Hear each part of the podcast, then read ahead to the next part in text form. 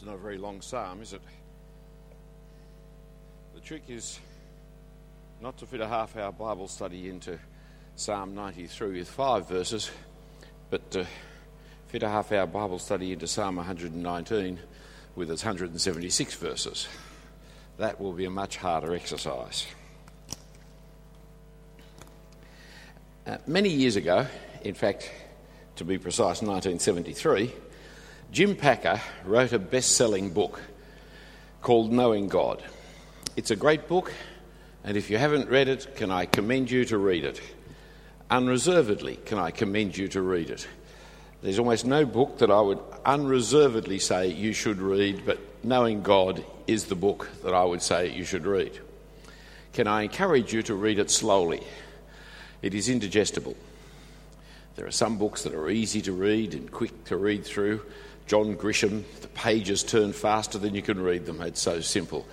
Jim Packer, no.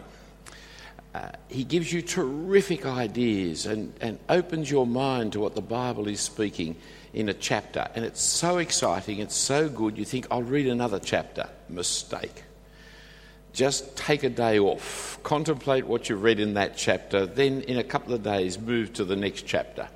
Because if you keep reading, after about a chapter and a half, you'll give up because it is so densely packed. He makes fun of his own name and says, you know, packer by name and packer by reputation.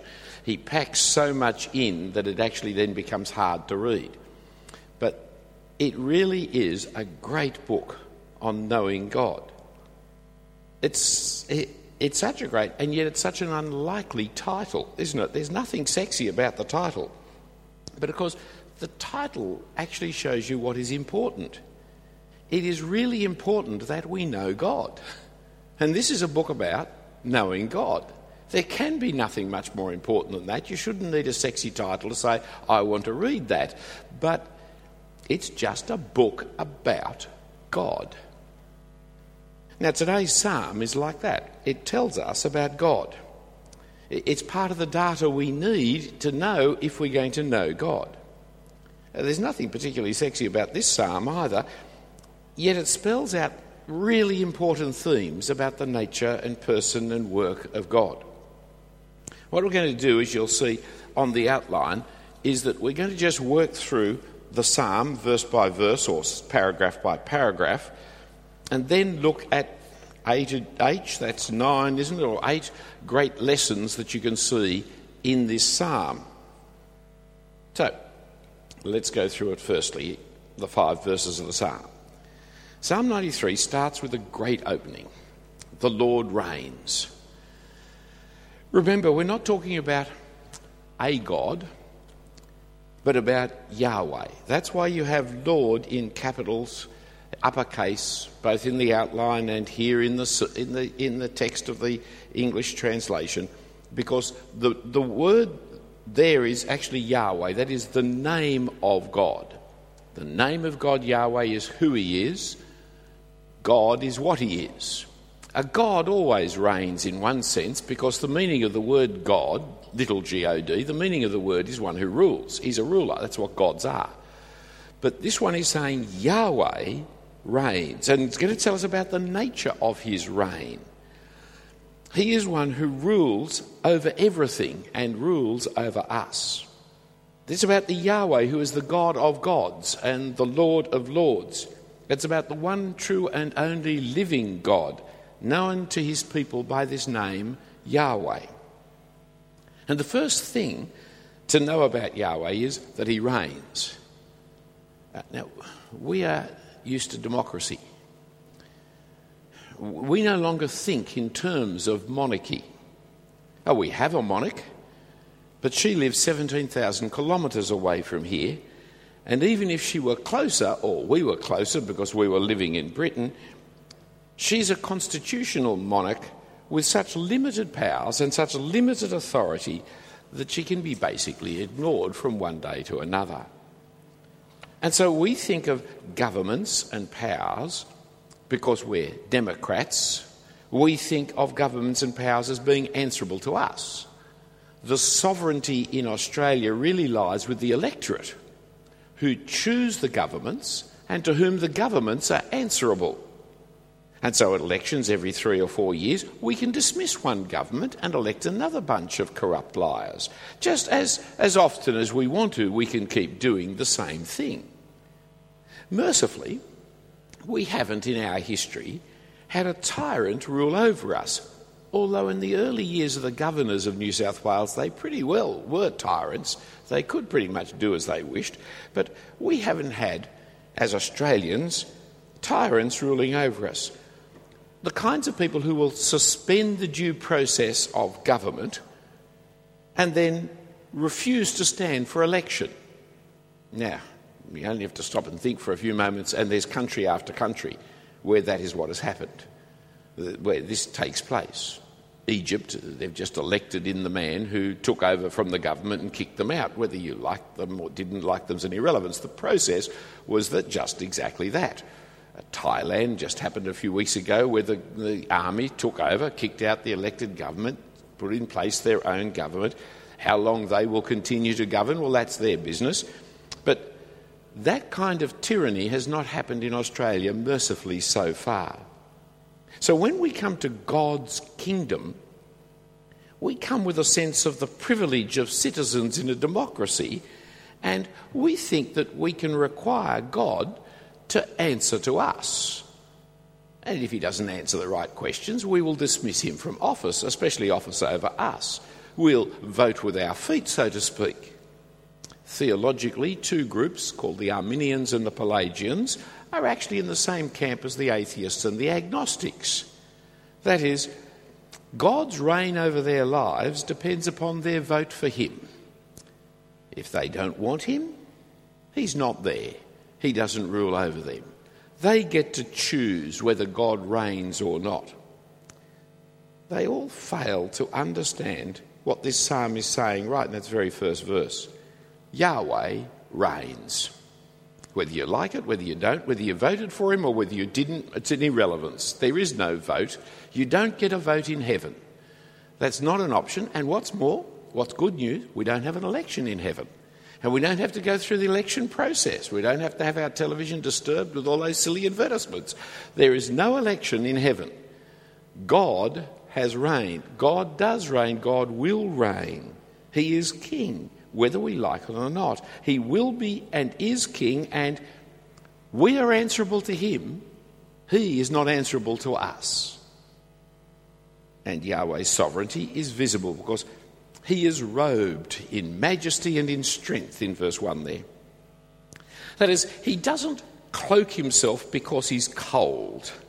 His robes are like those of a monarch. They're not actually designed for cold weather, they're not even designed for modesty. They are the opposite of modesty, aren't they? They are the most immodest of all clothing because they are speaking of your splendour and your glory and your power and your authority. I mean, they're totally dysfunctional, silly kinds of robes, but they are robed in authority and power. It's a metaphor a poetic metaphor, telling of God's reign and authority, reminding us of his position in the universe and therefore our relationship to him. And he, his robes speak of majesty. For he is the king, he's the ruler of the world, his is the unchallenged and unchallengeable government. But it's not the kind of limited majesty of our gracious sovereign lady, Queen Elizabeth II all pomp and circumstance and show and ceremony because she has no power or authority, really. And the less power and the less authority, the more pomp and circumstance you need. Uh, we're not like, she, he's not like that. His robing is in strength. You see it there, where it speaks of his robing and his belt. You see, he's been belted, he's been he's girded up. Strength is his belt. His, his strength, his power, his force, his potency, his vigour is his robing. And again, you'll notice how often monarchs want to appear in strength. How often monarchs appear in military uniform, even if they've never served in the military, they take upon themselves the, the armoury of military power and strength. I love it that the, the more you are a pumped up tyrant, the more braid you wear on your coat. It's the, it, there's that kind of inverse relationship between degree of brave and. Anyway, you can have your monarch girded in foppish beauty, or you can show him in his military might and power. Yahweh is girded in that military strength. But where do we see his robes? Where is his appearance in might and strength to be seen? Well, it's in his creation. It's in his creation of his world, for he has established the world. It's not weak, it's not fickle, it's not insubstantial. The world is mighty and stable. It was there before you were born, and most likely thereafter you're dead as well. For you would expect it to be that. It is firmly established and immovable, so to speak. The mighty hills have stood for centuries. The powerful rivers continue to flow past us like Old Man River, going down to the seas and going down to the oceans that God has created. We, we are the transitory, we are the short term kind of residents on what seems to be an almost permanent world. And the world is part of the robe of God because it shows His might, His majesty, His power, His sovereignty. For this is what He made. But the permanent and stable character of the world, as stable as it is, Yahweh's sovereignty is even more because He established it. So the psalmist turns to Yahweh in verse 2 and declares, Your throne is established from of old. You are from everlasting. It's established like the world as of old, but in fact, He is older because He established the world. The world is not from everlasting, but He is from before the world. He is from everlasting. The reason the old world is as established and as stable as it is can be found in the fact that Yahweh is older still. And Yahweh's sovereignty lies behind it and existed before it. Yahweh's government is not like the local government or the state government or the Commonwealth governments. They are always changing their minds as they come to new circumstances in life. They change the rules, they change the laws to meet the new circumstances created by their last change of rules and regulations. They're always trying to update their own rules and regulations or the rules and regulations of the people who occupied the position of government three years ago before them. Yahweh's government's not like that. Yahweh's government has created and established the world. From before the foundation of the world and the continuation of the world, it is all under Yahweh. And his government is not only in the past, for he continues to reign. So we see in verses 3 and 4 that that is where and who he is. He's Yahweh on high. And so, though the mighty waters rage and roar, or the flood and the, the, the, waves pound the shore, and as if it's trying to eat up the earth, and they keep pounding and pounding. Yahweh continues in power over the top of it, overwhelming them, stopping them in their rebellious attempt to return the world, the creation, back to chaos. The sea is often seen in the Old Testament as an example of rebellious antagonism to order. Israel were not a seafaring, surf loving, sailing nation. They didn't like the ocean or the sea at all. Israel's attitude to the sea was one of cautious fear, conscious of the, re- the rebellious, chaotic nature of the waves, and also conscious of the tumultuous power that lies in the waves. In this regard, I feel much like an Israelite I went swimming in Coogee a few years and got dumped by a wave even in Coogee. The capacity for water to pick up and throw a human being from one place to another knows doing. Have you ever been down to Coogee? There are no waves in Coogee. But there is. There was once, one day, when I was swimming there. But there are no waves there, let alone actually to go out where the waves are real and big. The power of the ocean overwhelms the human. But it's not only the power of the waves of the sea, that is being described here. There's also the roaring power of the river in flood as the waters pour down the landscape in noisy defiance of human control, in defiance of the riverbanks as the water spills out across it for miles at a time. Think of those Queensland floods of just a few years ago, wiping out houses, wiping out towns, wiping out lives in a few minutes of frenzied pouring out of the water. But the psalmist is pointing to the Lord on high as mightier mightier than the thunders of many waters, mightier than the waves of the sea. The Lord on high is mighty, mightier than the seas whose limits he has established, mightier than the floods whom he promised Noah would never again destroy the earth, mightier than the mightiest river or flood or sea or ocean. Let the, the sea ro- waves billow. Yahweh on high is mightier still. It reminds me of the great hymn of Horatio Spafford, who lost his business in the Great Chicago Fire of 1871, and then his four daughters were drowned in a mid Atlantic collision. Only his wife survived to be taken to London. And as he went to London to pick her up and travelled past the area of the ocean where his daughters died, he wrote that hymn, It is Well with My Soul when peace like a river attendeth my way, when sorrows like sea billows roll, whatever my lot, thou hast taught me to say, It is well, it is well with my soul.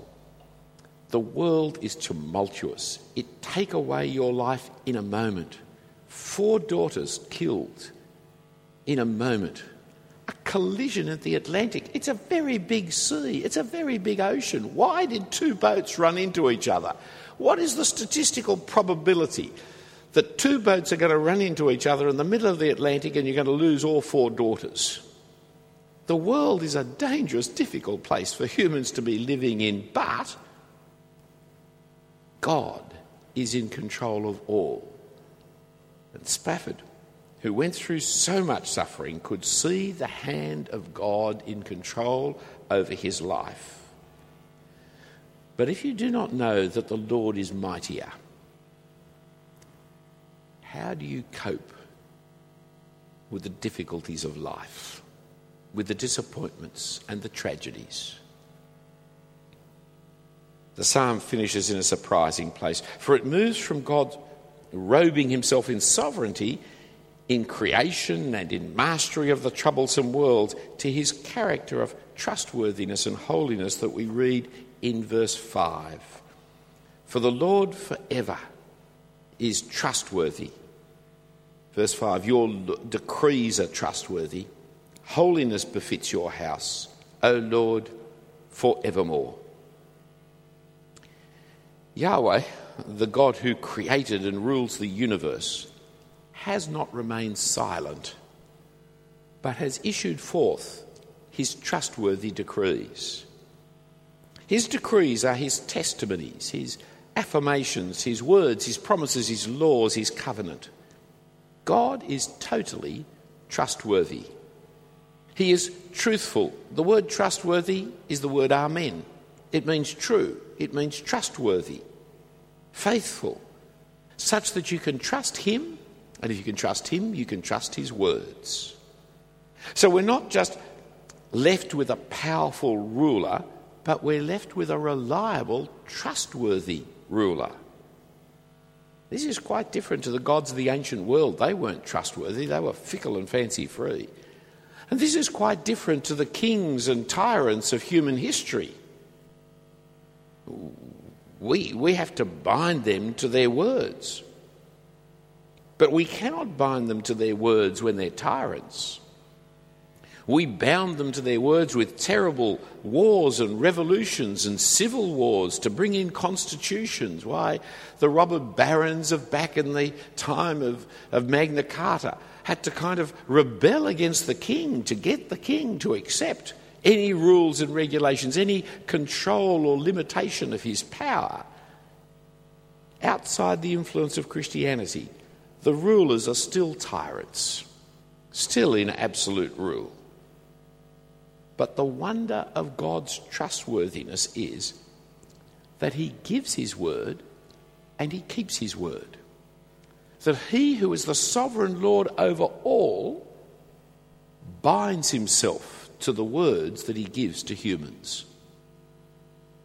And so that He can be held accountable to His own words. For His words will prove to be true, His promises will come into fruition because he is trustworthy. And so, his house is different. His house is holy. Holiness befits, is the character of his house, is it suitable, is appropriate for his house. Uh, the concept of holiness is the concept of being set aside, being consecrated for a particular use, for not being just the normal run of a mill, but is distinctive. This lectern is, is not particularly holy. It's used by anybody who comes to the cathedral to use the lectern and can be borrowed out. No, we don't lend it out, but it can be borrowed out to other people to be used at other occasions. That's the nature of this, this lectern. Right? But this watch, no, that's holy to Philip Jensen. That's my watch given to me by my daughter 11 so years ago, and it is my watch, distinctly holy to Philip Jensen. The concept of holiness, you see, is set aside for a particular. It's being different. It's not like every other watch. There's only one watch that is Philip Jensen's watch. It's this one. And don't you take it because it is mine. God's house is his dwelling, is his household, is his family, is his people. Uh, classically, it's his temple. But Yahweh doesn't live in temples, he doesn't live in buildings. Yahweh created the universe. There's no house that you could build that's big enough to contain Yahweh. In fact, the world is his footstool, he says. What kind of house are you going to build for me to fit me in when I'm using the whole world just as a footstool? Yahweh dwells in the heart of his people. His people are his household. That's why the temple of Jesus' day was destroyed. For once Jesus had come and offered up the one full, perfect, sufficient sacrifice for the sins of the whole world, once Jesus, the great high priest, had come and offered up that sacrifice in the Holy of Holies of heaven, once Jesus had come to be the temple of God where God dwells and lives, we no longer needed a building in Jerusalem. And so it was destroyed. And the whole sacrificial system was destroyed. And the priestly line was destroyed. So there's no way modern Judaism can go back, for it has all been done away with now because the perfection has come, the reality has come. And we have this reality in the person of the Lord Jesus Christ and his death on our behalf, and the Spirit of the risen Lord Jesus coming into our hearts to live with us. See, once I have the reality, I no longer need the symbol. It's like kissing a photograph of your wife when she's standing right in front of you. You can choose which you would kiss, the wife or the photograph, but your marriage is in big trouble if you go for the photograph. In fact, there's really not much point looking at the photograph other than to remember what she used to look like when it was taken compared to what she looks like now, which is infinitely superior as a result of the husband's kind, loving attention to her over the previous 30 years. So, why would you go back to the photo if you have the reality? Why would you go back to the building if you have the Lord Jesus Christ and His Spirit within you? We are the temple of the living God. But if we are the temple of the living God, if we are the house of God, then we are called to be holy, different, not like other people, not like our old self. For Yahweh, whose decrees are trustworthy and whose house is holy, is forevermore different and trustworthy. Not just for a moment, but forever. Notice in verse 2, he is from everlasting. Notice in verse 5, he is for everlasting. There is a consistency in God that should be seen in his people. We must be the people of trustworthiness who are distinctly different because we're His people. So, this great psalm about the Lord, about knowing God, has these A to G points. Let me run through them fairly quickly for us. Firstly, the first one is the one I've just finished with, namely, He is eternal. He is before the creation of ev- from everlasting in verse 2, and He is forevermore in verse 5. God always has been, always will be, and is at the moment the same. Secondly, the psalm teaches us to see His majesty. He's not an elected premier, prime minister, or president, he's a king. He is the king, and he is our king, whether we want him or not, whether we have any say in it or not. He is the king, robed in the majesty of monarchs, with strength and with glory.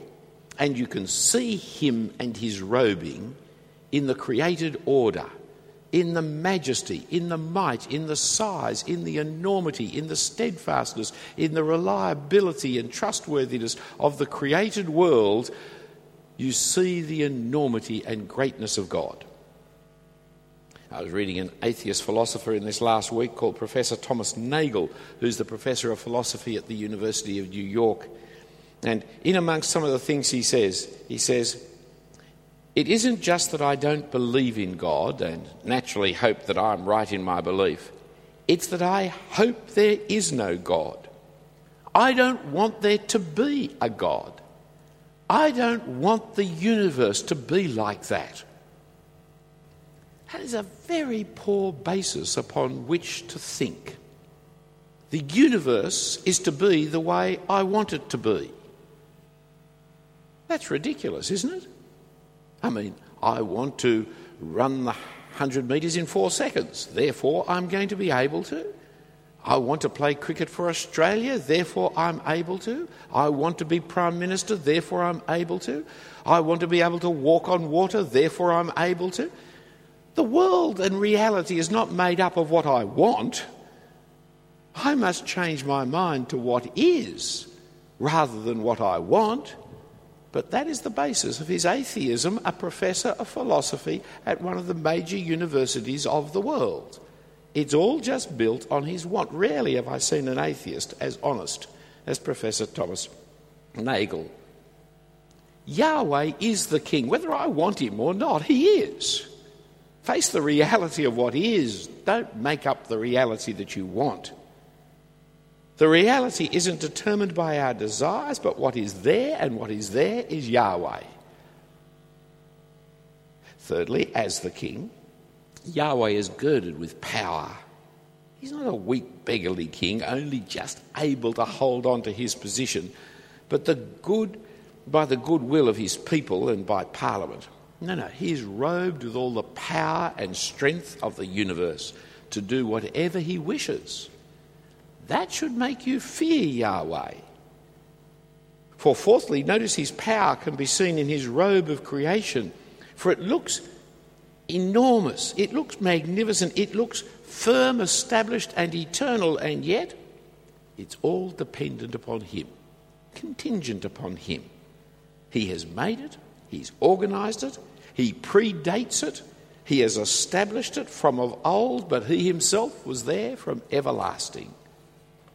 And so, fifthly, he rules over it in continued government, even over its wildest elements.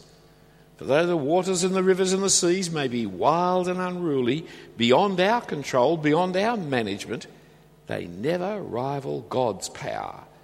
For Yahweh rules from on high, and he rules over all the so called forces of nature. That's great security for us, friends, and great encouragement for our prayers. There is no force on heaven and earth that is a real rival to Yahweh or beyond his ability to control. Again, because we as a community have been so Christianized, we take it for granted. But you move outside of Christian world, the superstitious fear of the forces of nature rule through witchcraft and witch doctors, rule through all manner of religious experiences in all kinds of temples and sacrifices and in superstition. But we are not superstitious people in fear of these forces of nature because we have Yahweh in control of all things. It means we can pray to Him for all things. Bushfires come in Australia each summer. What puts them out? Never the bushfire societies and organisations. They're terrific. Don't get me, I'm not criticising. I think our men and women who work at our, our rural fire services are the great heroes of Australia. Uh, I'm all for them and what they do, but they don't actually ever put the fire out. They protect some properties, but they don't put the fire out. What puts the fire out is the rain that God sends, the change in the wind direction that God sends. All they can do is stop damage happening while they wait for God to act. And that's why our prayers are so important because we are praying to a God who can turn the wind and who can send the rain and who does do that for us. And because, amongst other things, he is trustworthy. Now, friends, this is one of the great pieces of news for us. To have a tyrant is dreadful, to have a king who is trustworthy is wonderful. A world ruled by an untrustworthy king is a nightmare. You can see it in the tyrants of the world Hitler, Pol Pot, Mao Zedong, Stalin. People don't want to even be near to those kinds of men, for your future depends upon their moods. They don't like the way you're dressed today. You're not in government tomorrow, and you're in the salt mines the day after. The rule of law, which again we take for granted, has come to us out of the Old Testament has come out of the character of Yahweh, who is the God who bound himself to his own word. For Yahweh is completely trustworthy, and so he gives his decrees, he keeps his decrees, and he calls upon governments to give their decrees and to keep their decrees, to control themselves and to restrain themselves under the rule of law. This enables our society to have such security, such confidence in our systems of justice we take for granted what the psalm is teaching here because it's the way in which we have run and organised our society. It's the basis of marriage, friends, which is being undermined by our government, of course, but it allows people, the government, you see, allows people to go back on their promises without penalty or punishment, undermining everybody else's confidence in their relationships. So that people now are afraid to commit themselves to marriage because they see the hurt that comes from broken promises when it doesn't matter what you promised at your wedding. God's trustworthiness is the basis of our trust in Him, of His Son's death for us. It's called justification by trust alone, for that's the meaning of the word faith. And in all this, therefore, God is holy. He's not like others. He's separate, distinctive, and unusual, and his house is holy, and we are his house, and so we too need to be holy. All of which is the necessary background to understanding the gospel of our Lord Jesus Christ. God become man in fulfillment of the promises that Yahweh has made in order to pay the penalty for us and rise again as the Lord of Lords and King of Kings, in whom we put our trust as we ask for forgiveness and as He grants eternal life. Let's pray. Heavenly Father, we thank and praise you for the Lord Jesus Christ. We thank you for preparing His way by the psalms such as this psalm today, that we might know of you and your might and eternity and of your trustworthiness and holiness, that we might live as your people, firmly confident in the death and resurrection of your Son for us. We thank you for him and thank you for this word in Jesus' name. Amen.